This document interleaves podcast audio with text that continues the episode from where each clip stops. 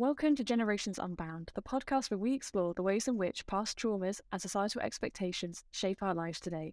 In this episode, we'll be hearing from an academic from the University of Warwick.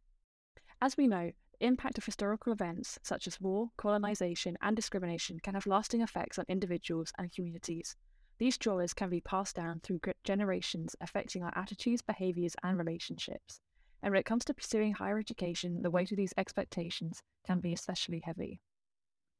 Okay, so hello, I'm Sophie. I'm your host for this episode, and I'm joined today by an academic from the University of Warwick, Dr. Dimitra Hartas. Would you like to introduce yourself, Dr. Dimitra? Hello, it's thank you very much for inviting me. It's lovely being here. Uh, as you said, I'm Dimitra Hartas, and I'm an associate professor at the Department for Education Studies at the University of Warwick. Um, much of my research um, examines parenting, child development, well being, academic performance uh, through a social class and socioeconomic lenses. So I would be happy to contribute to the discussion today. I mean, it is uh, quite uh, a fascinating topic, um, and it's interesting that obviously we need to approach it from a multidisciplinary perspective. Yeah, it's great. So, one of the first questions I'm going to ask you is um, could you share some of the insights from your research on the extent to which parents influence ad- adolescents' like academic choices and future career decisions that people may not be aware of? Um, as I said, I've been doing this research for quite a long time now, and one of the key insights that I have gained is that the external forces that surround individuals and families are much more influential than parenting alone. Um, as parents, we always like to think that we can have a, a, significant influence on our children's lives. And, and we do, certainly we do, but not necessarily in terms of um, achieving certain outcomes or in terms of, um, uh, you know, sort of lining all the ducks for our children's lives. Um, what I, I found is that uh, parenting is important. However, socioeconomic forces and the way they manifest in families in terms of financial resources, cultural capital, social capital are quite influential in shaping young people's educational aspirations.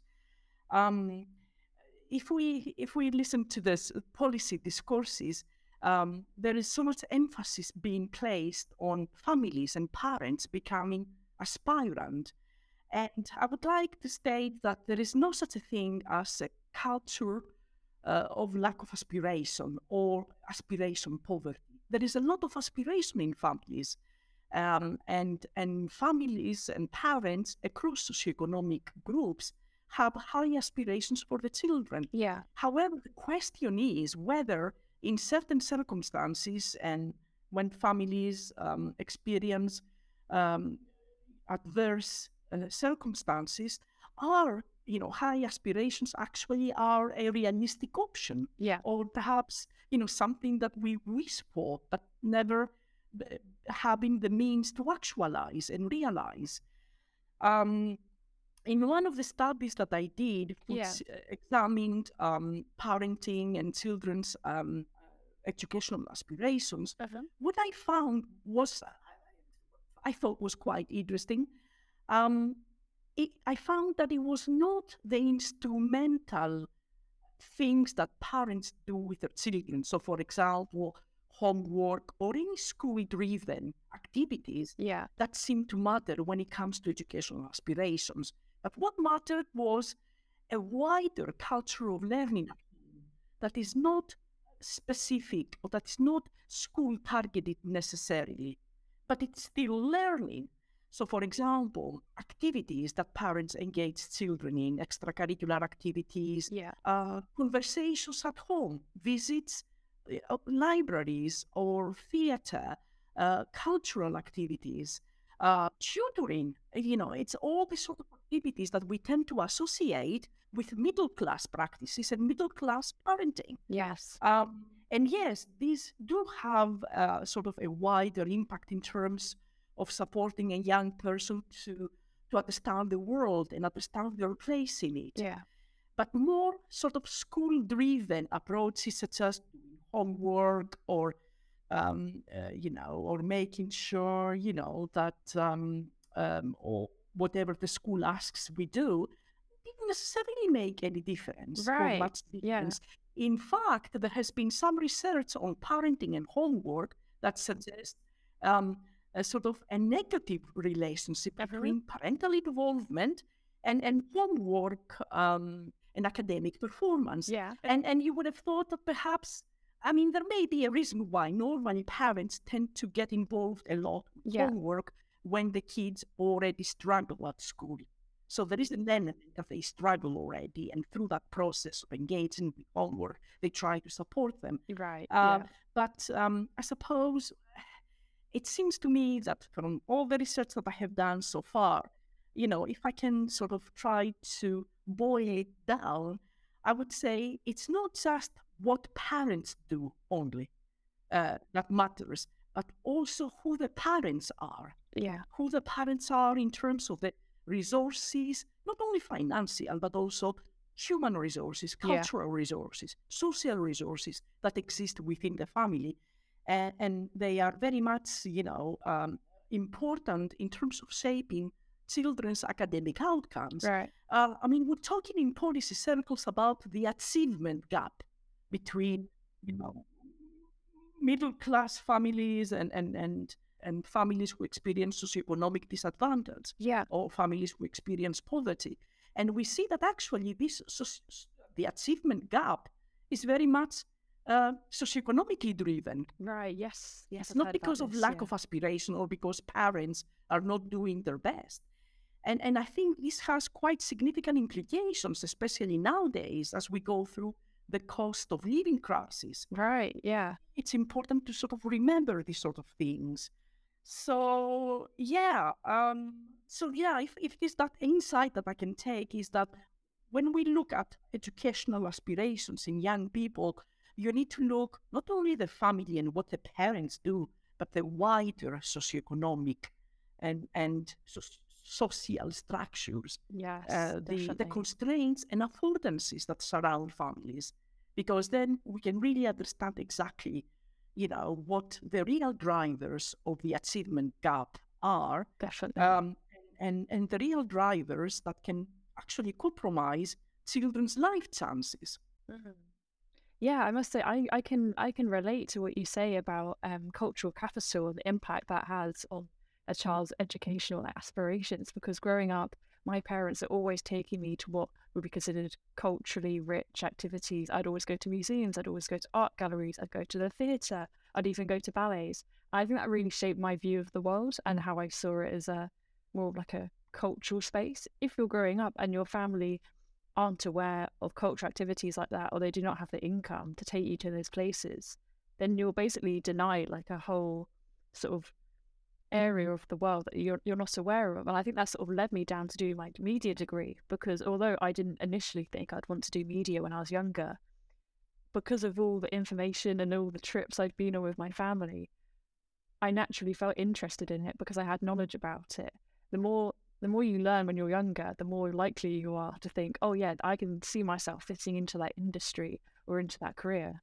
and, and it- it- you saw yourself relating to that, Yeah. relating to this sort of uh, uh, perspective of the world where you you know it's, it's culture rich, Yes. and you and, and you see culture as a source of nourishment yes. and a source of inspiration. I mean, on this on this topic, there is there was a very interesting, a seminal study right. that was done by socio- um, an American sociologist Uh-huh. Annette Lareau. Uh, Annette Lareau um, uh, published her findings in a book called Unequal Childhoods. Right. And there she, you know, what, what she found, that was something very interesting.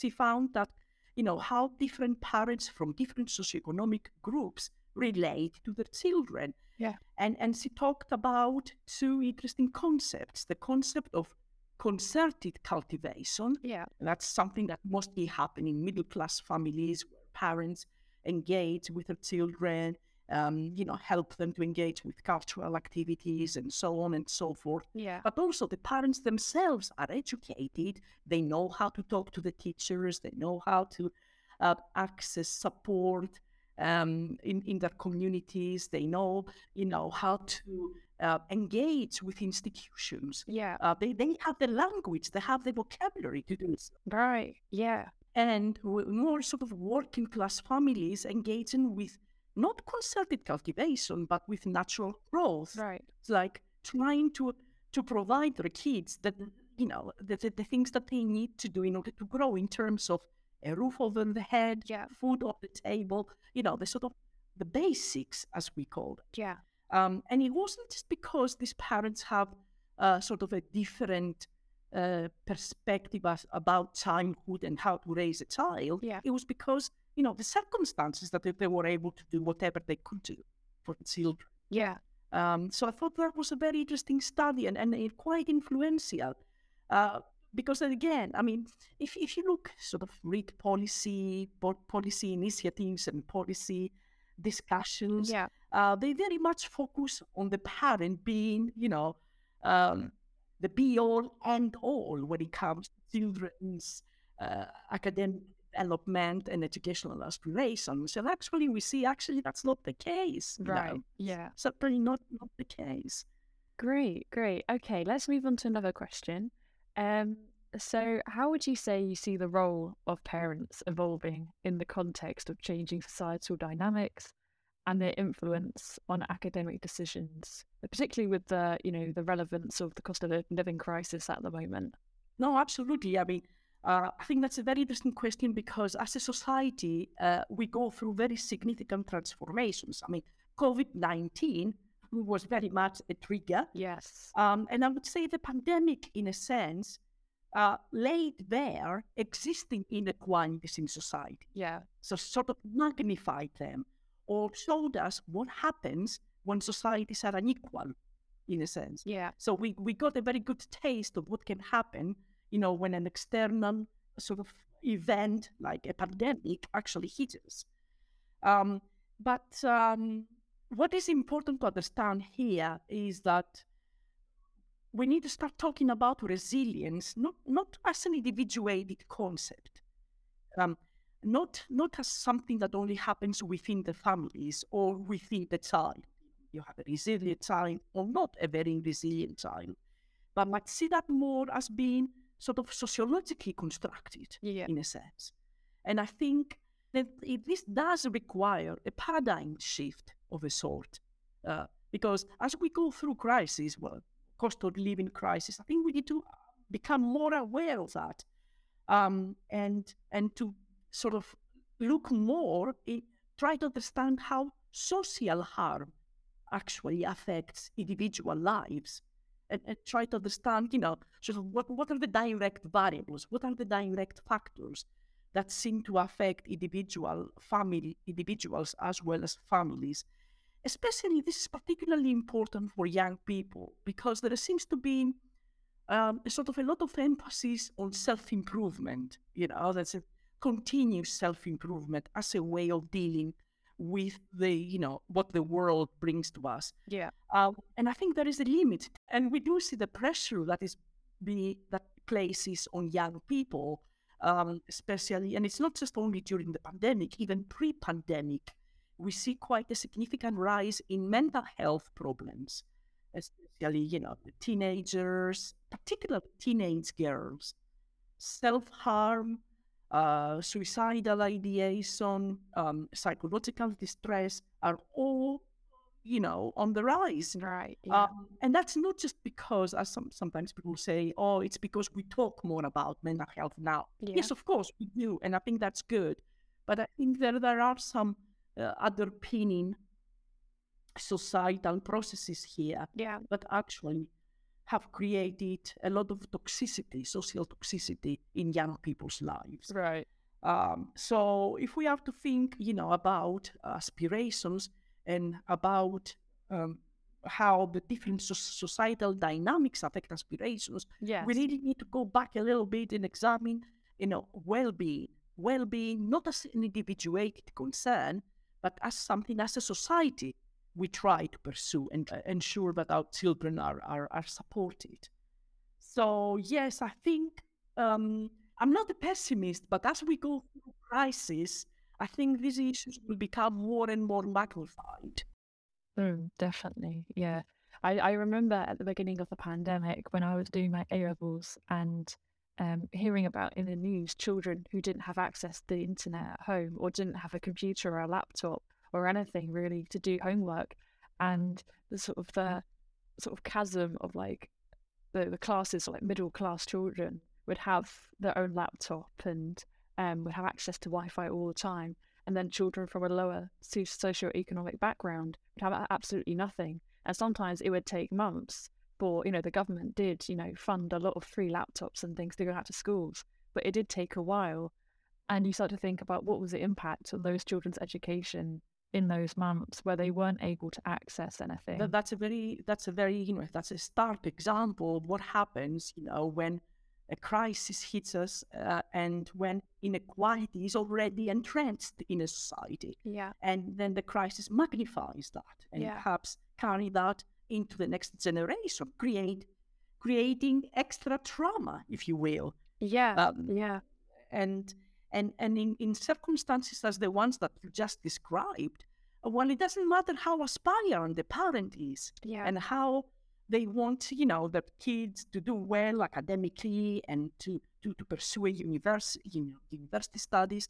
Ultimately, the, the, the circumstances that surround their lives matter here, uh, and and these are the the key determinants for the success. Yes. Would you say that there's been um, in recent years like a, a shift in like what type of students are taking particular degrees?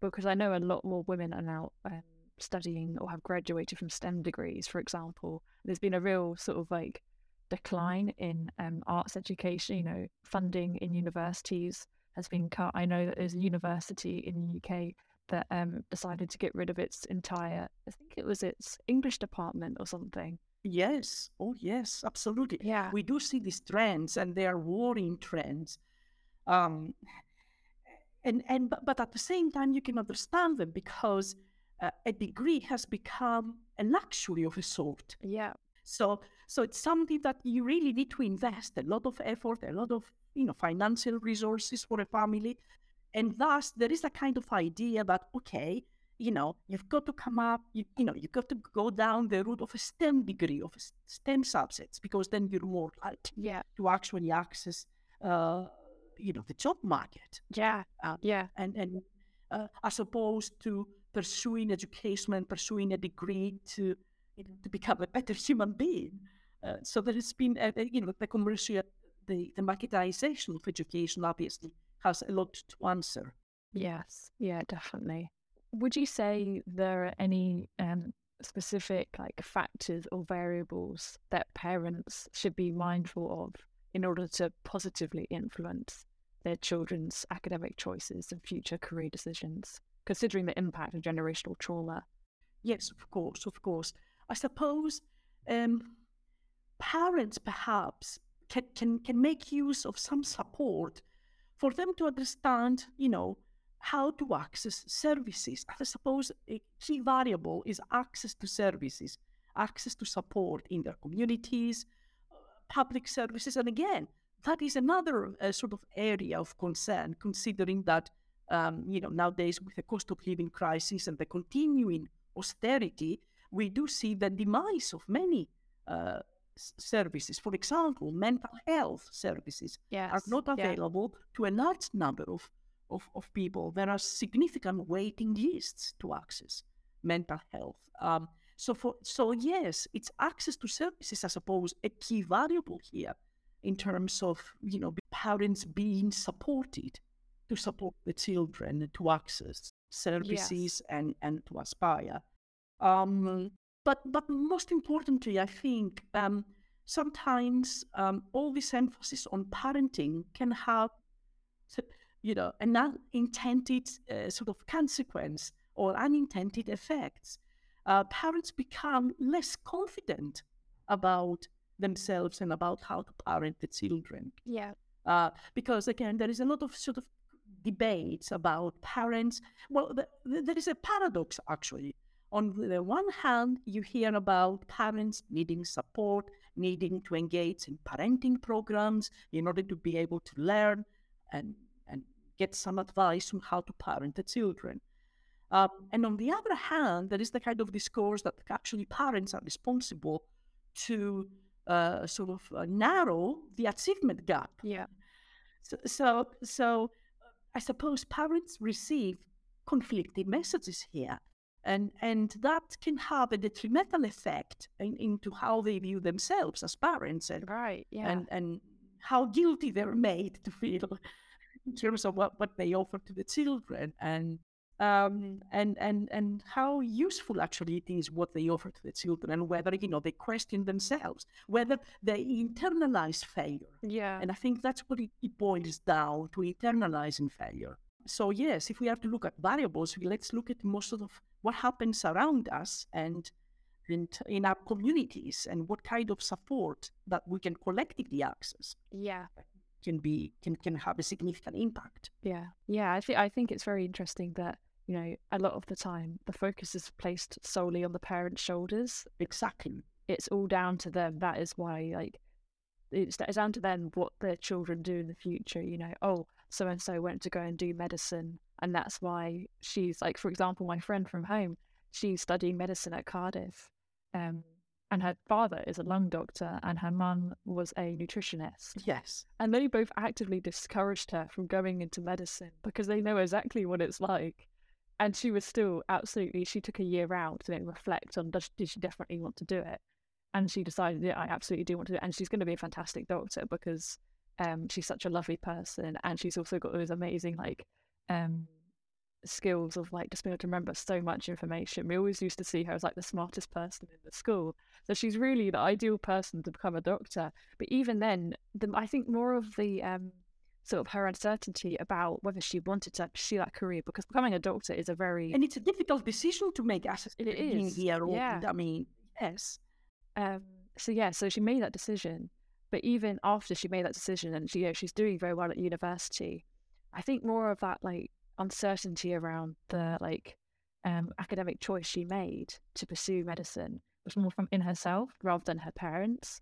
Her parents were nothing but supportive and everything. So I think sometimes it's actually maybe down to like the information children are given throughout um, sort of the early years of education. It's, it's those implicit, implicit messages uh, Yeah. and information that kids are exposed to in a family. So it's not necessarily a parent saying, "Oh, you need to pursue a career in medicine," but yeah. you know the kind of lifestyle they're exposed to pretty much shape their their views and and you know and and probably your friend felt, "Oh, this is a field that I can relate to somehow." Yes. Uh, Yeah. it's not a foreign country, you know, somewhere. Something I can relate to, something that I have experienced through my parents. Yeah, yeah, definitely. Would you say there are any further research or maybe gaps in the literature that you believe need more exploration in order to better understand the interplay between? Oh, I cer- oh, certainly there is a lot of research. Absolutely. I mean, uh, I- I am a psychologist by training, and of course, I do operate within the field of psychology.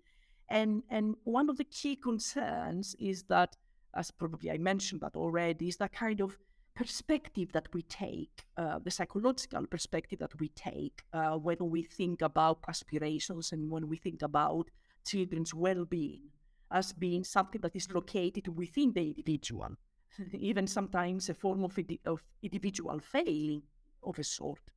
Um, it's a deficit perspective, and yes, we do what we're aware of that, and we try to move away from it.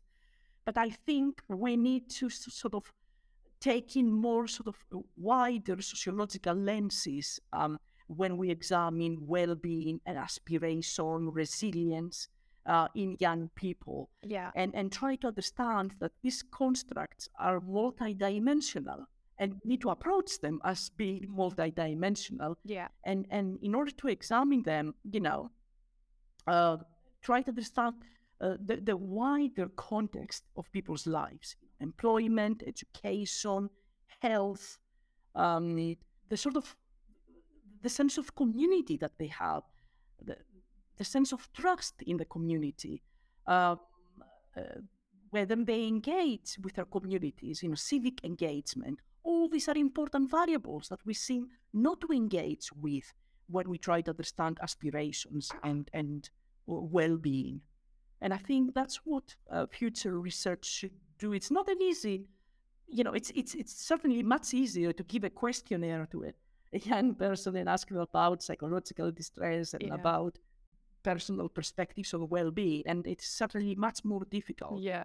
to try to understand the the wider drivers in their lives. But actually, what does it mean to live in, in a neighborhood or in a community where social trust is very limited? When you experience or you're likely to experience violence or antisocial behavior, um, reduced circumstances, uh, dep- different forms of deprivation, Yeah. uh, when, as you said, you go to school or when there are no laptops for you, or you don't have Wi-Fi at home. So, so we've got to really widen our lenses when it comes to examining those concepts. Yeah. I think that's future research should focus on, on the multi-dimensionality in understanding human experience and young people's experience of life. Yeah. Yeah, that's a great perspective. Would you say that um would you would you give what advice would you give to maybe people who uh considering higher education and yeah, just any any advice because you know students will be listening to this podcast and wondering um you know it's a very it's it's a very hard decision to make what, what university you want to go to whether you want to pursue higher education at all what exact degree from your, all your your years experience working in the field Yes, of course. Yes, of course, of course. Uh, I would say that the starting point should be is really they need to ask themselves what they're interested in to begin with. Yeah. Um, I can understand the, the, the external circumstances and you know the drive to go and get a valuable degree because it has to be valuable. Uh, so you're able to go and get uh, um, a job after that Yeah. but also for them to be a little bit more critical as to what value means, really. Um, you know, um, and I can understand as a 17 year old, it's not easy to, to engage critically with these sort of issues. Uh, but, um, you know, read, visit different universities, talk to people, talk to your friends, but also to people at universities. I think try to understand what different disciplines offer you know, even disciplines that are a little bit outside what you think you would like to explore. Because normally it's in those sort of gray areas that sometimes we find ourselves and find our interests. So it's more, you know, ta taking more of the explorative approach. That's, that's the only advice that I can give at this point, rather than being very much set on the type of the degree they want to pursue. That's that's really great advice. I would say that, you know, in my experience of deciding where I wanted to go, what subject I wanted to study, I actually started um I didn't I didn't have the plan of doing media studies A level. I actually started off with history and I also did English and photography. Um and it's because I had that misconception that, you know, media isn't a very serious subject to take. Um, you know, it's not a worthwhile thing, you know, oh, media, you know, it's ev- everywhere around us. But really, that is the reason why people should maybe consider consider a future in media. I think it's um, very much underappreciated as an academic um, subject. And I ended up doing lots and lots of research into all the different degrees under the umbrella of media. Exactly. You know, there's the, the one here at Warwick that I'm studying um, is very different to the one at Leeds or the one at Cardiff or the one at Exeter. Um, so I see for like people aspiring to a university, the more research you do, the more assured you're going to feel. Absolutely. That's exactly. That's what I said. Take an explorative approach. Yes. Don't get stuck one idea just because your teachers or a parent said, "Oh, this is a good degree for you." You know, just read about it as you did. You know, explore what kind of, you know, how is it approached in different universities. Uh, does it make you? Does it warm you inside? You know, does it make you feel that yes, this does it excite you at all? I think that's a very. uh, Does it make you curious to learn more about it? Yes, yeah, those are really good questions to ask. I think, yeah, yeah. I, I again, that all of those things were very much like correlated to how excited I felt about the degree I was choosing, and it was when I spoke to my friends and the ones maybe that maybe maybe made like hurried decisions at the last minute because you know the UCAS deadline was coming up and they had to put down five choices. Yes. And they were like, "Well, how did you know that you wanted to do that?" I was like, "Well, I did loads of research," and they were like, "Oh, well, I just went for five degrees that said the same thing, and they come from good universities." And what I found was is that there was a sort of a link that when I spoke to them later on, when they started their degrees, there was a slight dissatisfaction with the degree as a whole because they hadn't fully explored Oh, yes. um, yes. their options. Yes, and it is, and it's sometimes heartbreaking to see that because they start feeling, okay, I've pretty much wasted my time and my money, Yeah. and this really is not what I enjoy, what I like. So, so yes, I think they they do need to go through that kind of exploratory phase, and and again, it can be very difficult because you're, you know, year twelve, you know, trying to to make sense of, of the pressure of the A levels, and Yeah. of all the lessons that you need to, to, to get to. So, and sometimes students feel that there is not enough time to engage in that kind of open ended explorative process, but it is so necessary. Yeah. Yeah, I'd say I think also having um people come in to give an insight into like maybe the future careers that you can have in a field. So for example, I go back to my secondary school once a year and I give a talk to the photography students there. Um, because I was once a photography student there doing GCSE and A level photography. Yes. Um, and I sort of tell them about what I'm doing in my degree, what um, my part time job is, all the experience I've had in the creative industry so far, because I know I would have found that so valuable at a younger age in understanding where my actual passions were. Yes. Because it's so confusing when you're studying so many subjects, especially at GCSE.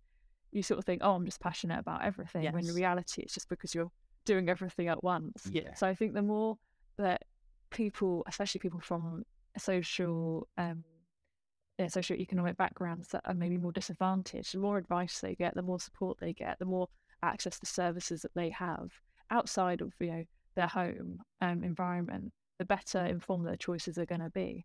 certainly for those families and these children, they accessing services, any form of services, from advice to actual, you know, information to people talking to them, coaching, any opportunities that they can access, I think that are quite crucial. So, would you say that um, people in higher education, so people at university, have you have you conducted any?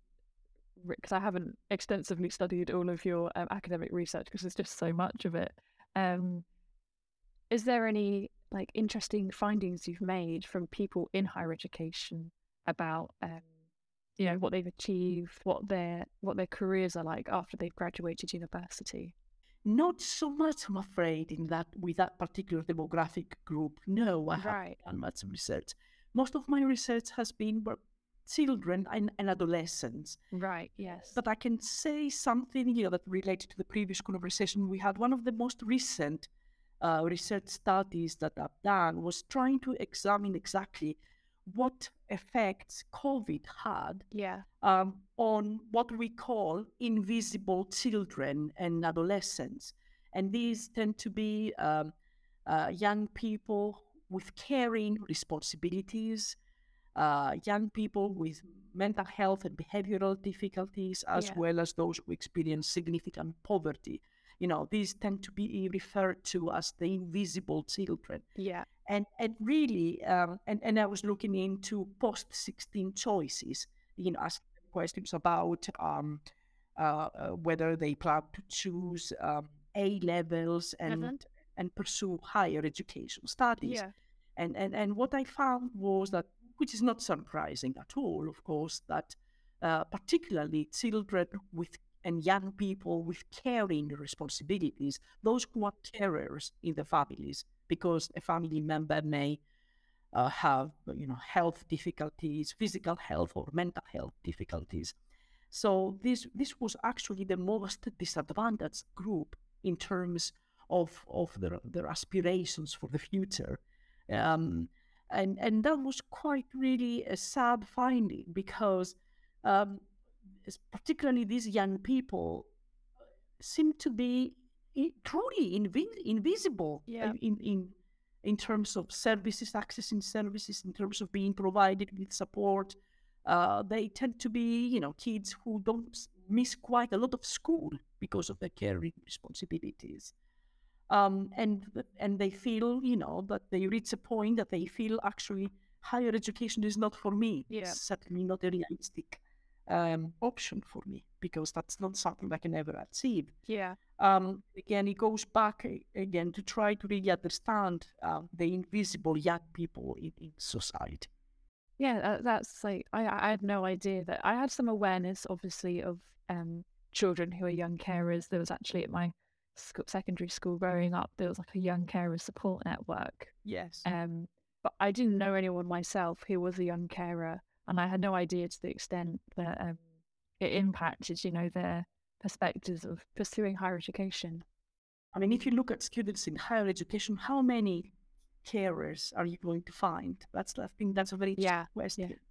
I mean, they miss, you know, uh, summer schools or university days. You Yeah. know, they miss all these things, and and they live in a sort of in a context where um, their needs are very much neglected.